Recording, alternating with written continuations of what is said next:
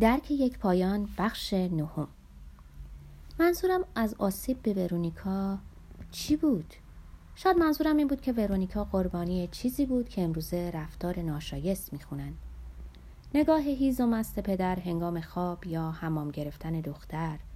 ناز و نوازش بیش از اندازه برادر. از کجا بدونم؟ آیا نوعی لحظه آغازین آسیب وجود داشت؟ نوعی دریق محبت در جایی که بسیار ضروری بود یا ناخواسته شنیدن بگو مگویی که کودک از اون نتیجه گرفت که بازم نمی‌دونم. هیچ نوع مدرکی کتبی یا شفاهی ندارم. ولی جمله ای رو که جوهانت نازنین در جر با ادریان گفت یادمه. حالات روحی رو می‌توان از اعمال دریافت. این درس تاریخ بود. هنری هشتم و کارهای او. اما در زندگی خصوصی به نظر من عکسش صادقه. یعنی می‌توان از حالات روحی امروز به اعمال گذشته پی برد. من سخت معتقدم که همه ما به نحوی آسیب می‌بینیم. چطور ممکنه نبینیم؟ مگه اینکه دنیایی از پدران مادران خواهران و برادران همسایگان و دوستان بی و نقص داشته باشیم؟ بعد می‌رسیم به مسئله ای که اساس کاره یعنی به واکنش ما در برابر آسیب. اونو اعتراف می‌کنیم یا پیش خود نگه میداریم. و این در رفتار ما با دیگران چقدر اثر می‌ذاره. بعضی ها آسیب و اعتراف می‌کنن و سعی می‌کنن اونو تخفیف بدن. بعضی زندگیشون رو وقف یاری به آسیب دیدگان دیگر می‌کنند و سرانجام هستن کسانی که تمام توانشون رو در این راه خرج می‌کنن که به هر قیمت شده دیگه آسیب نبینند. اینها افراد بیرحمی میشن که باید مراقبشون بود. منتظر دریافت جواب از ادریان نبودم و خبری هم نشد. و حالا چشمانداز ملاقات با کالین و الکس بدون حضور ادریان چندان چنگی به دل نمی‌زد. جمع ستایی رو که چارتایی کردی چطور می‌توان اونو دوباره به ستایی برگردوند؟ اگه اونا بخوان دور هم جمع بشن خب بشن کسی جلوشون رو نگرفته. اما من یکی می‌خوام به زندگی خودم برسم و همین کارم کردم. ای از همسن و سالان من داوطلبانه در خارج خدمت کردم رفتم به آفریقا به کودکان درس دادن و دیوارای گلی ساختن. من تا این اندازه بلند نظر نبودم. از این گذشته اون زمان فرض بر این بود که با یه مدرک نسبتا خوب دانشگاهی دیر یا زود کار خوبی گیر میاری. پس تنها در اتاق دانشجوییم دم به دم مایک جاگر می‌دادم و میخوندم زمان به سود منه. بله به سود من. و دور خودم میچرخیدم. گذاشتم دیگران پزشک و حقوقدان بشن در آزمونهای ورودی خدمت دولتی شرکت کنند و خودم به آمریکا رفتم و شش ماه در گوشه و کنارش پرسه زدم. پیش خدمتی و باغبونی کردم نرده رنگ زدم. در سراسر کشور از ایالتی به ایالت دیگر اتومبیل روندم و تحویل دادم. اون سالها که هنوز تلفن همراه و پست الکترونیک و اسکایپ در کار نبود مسافرها از سیستم ارتباطی اولیه‌ای به نام کارت پستال استفاده می‌کردند روش های دیگه تلفن راه دور تلگراف فقط در موارد اضطراری به کار می‌رفت بنابراین به سوی ناشناخته ها با پدر مادرم خدافزی کردم و مضمون خبرنامه هایی که درباره من به اونا می رسید از بله به سلامت رسیده و آخرین باری که از او خبر داشتیم و چشم براهیم تا چند هفته دیگه برگرده فراتر نمی‌رفت. نمیگم که این ارزامم بهتر بود. چه که بگم شخصیت سازتر بود. فقط میگم در مورد من شاید بهتر بود که پدر مادرم انقدر نزدیک من نبودن تا از راه دور درباره پیشبینی وضع هوا ابراز نگرانی کنند. برای مقابله با سیل و بیماری های همگیر هشدار بدن و از دیوانگانی که مسافران کوله بار به پشت را به دام میندازند منو بترسونند. در اونجا به دختری برخوردم آنی. آمریکایی بود و مثل من در حال سیاحت. ما به قول او به هم پیوستیم و سه ماه رو با هم گذروندیم. دخترک پیراهن پیجازی می پوشید های سبز خاکستری و رفتاری دوستانه داشت زود و راحت عاشق و معشوق شدیم یاری بخت باورم نمی‌شد. باور نمی کردم بتوان به این سادگی دوست و همبالین شد. با هم خندید و نوشید و گاه دودی گرفت و در کنار هم گوشه ای از دنیا رو گشت و بعد بدون تهمت یا سرزنش از هم جدا شد.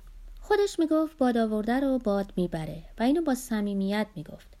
بعدها که به این واقعه فکر می‌کردم از خودم میپرسیدم آیا ساده پیش رفتن ماجرا نبود که باعث شگفتیم می‌شد آیا انتظار پیچیدگی بیشتری رو نداشتم که نشانگر نشانگر چی؟ عمق جدی بودن؟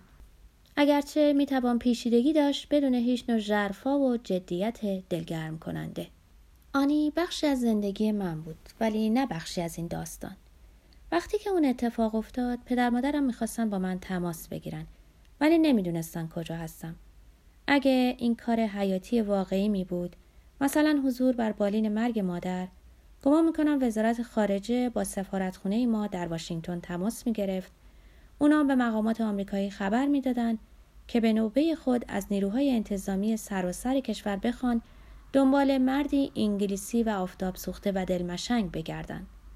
نشونی دیگه این مرد حالا کمی بیش از روزی که وارد مملکت شد به خود اطمینان داره. سرتا پای این ماجرا امروزه مایش یه پیامکه. وقتی که به خونه بازگشتم مادرم با صورت پوچ زده محکم بغلم کرد. منو به همون فرستاد و غذای محبوبم و برام پخت. به روی خودم نیوردم که این دیگه غذای محبوبم نیست. تقصیر از من بود که شکوفایی سلیقم و مدتی بود به او خبر نداده بودم. پس از صرف غذا چند نامه ای رو که در قیابم برای من رسیده بود به داد. بهتر اون دوتا رو اول باز کنی. اولی یادداشتی کوتاه از الکس بود. نوشته بود تونی عزیز ادریان مرد. خودشو کشت.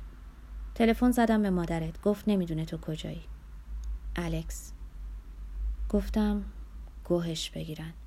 نخستین باری بود که در حضور پدر مادرم حرف رکیکی به زبونم اومد. جای تأسف پسر. ابراز نظر پدر حق مطلب را ادا نمی کرد. نگاهی به او انداختم و از خودم پرسیدم کچلی ارسیه مبادا که ارسی باشه. پس از یکی از آن سکوتهای جمعی که هر خانواده یه جور برگزارش می‌کنه مادرم پرسید فکر می‌کنی چون خیلی باهوش بود این کارو کرد؟ پاسخ دادم من آمار ارتباط خودکشی و نبوغ ندارم. درسته تونی ولی منظورم رو می‌فهمی؟ نه راستش اصلا نمی‌فهمم. خب اینجوری بگم تو پسر باهوشی هستی اما نه اونقدر باهوش که چنین کاری بکنی. بی فکر نگاه همو به او دوختم. نگاه من به خطا تشویقش کرد که ادامه بده. بگمونم نوابق اگه مواظب نباشن چیزی تعادل روحیشونو به هم می‌زنه. برای خلاصی از ادامه این تئوری بافی نامه دوم الکس رو باز کردم. می گفت ادریان بسیار ماهرانه قال رو کنده. و شرح کاملی از دلایل خود بر جای گذاشته. بهتر همدیگر رو ببینیم و صحبت کنیم. بار هتل چرین کراس. تلفن کن. الکس. چمدونم رو باز کردم. خودم رو دوباره با محیط تطبیق دادم.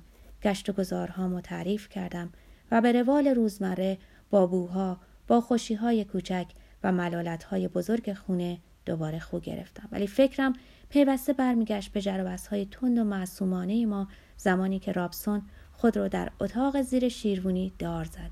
مدتی پیش از اون که ما وارد زندگی بشیم. اون روز به نظر ما رسیده بود که از دیدگاه فلسفی بدیهی است که خودکشی حق هر انسان آزادی است و عملی است منطقی در مقابله با بیماری مهلک یا روانپریشی پیری و همچنین عملی شجاعانه در برابر شکنجه یا در برابر مرگ اجتناب ناپذیر دیگران و بالاخره کاری است دلانگیز در بحبوحه عشق ناکام در مورد حرکت کم و بیش ننگین رابسون هیچ کدوم از اینا صدق نمی کرد. هیچ یک شامل حال ادریان هم نمی شد. در نامه‌ای که برای پزشک قانونی بر جای گذاشت استدلال کرده بود که زندگی هدیه است عطا شده به ما بیان که خود بخواهیم که هر انسان اندیشمندی از نظر فلسفی وظیفه داره ماهیت زندگی و شروط متمم اون رو بررسی کنه و چنانچه تصمیم بگیره این هدیه ناخواسته رو نپذیره وظیفه اخلاقی و انسانی اینه که به طبعات آن تصمیم عمل بشه. پایان نامه در واقع نوعی مصادره به مطلوب بود. ادریان از پزشک قانونی خواسته بود که استدلال او رو به اطلاع همگان برسونه و معمور دولتی به خواست او عمل کرده بود.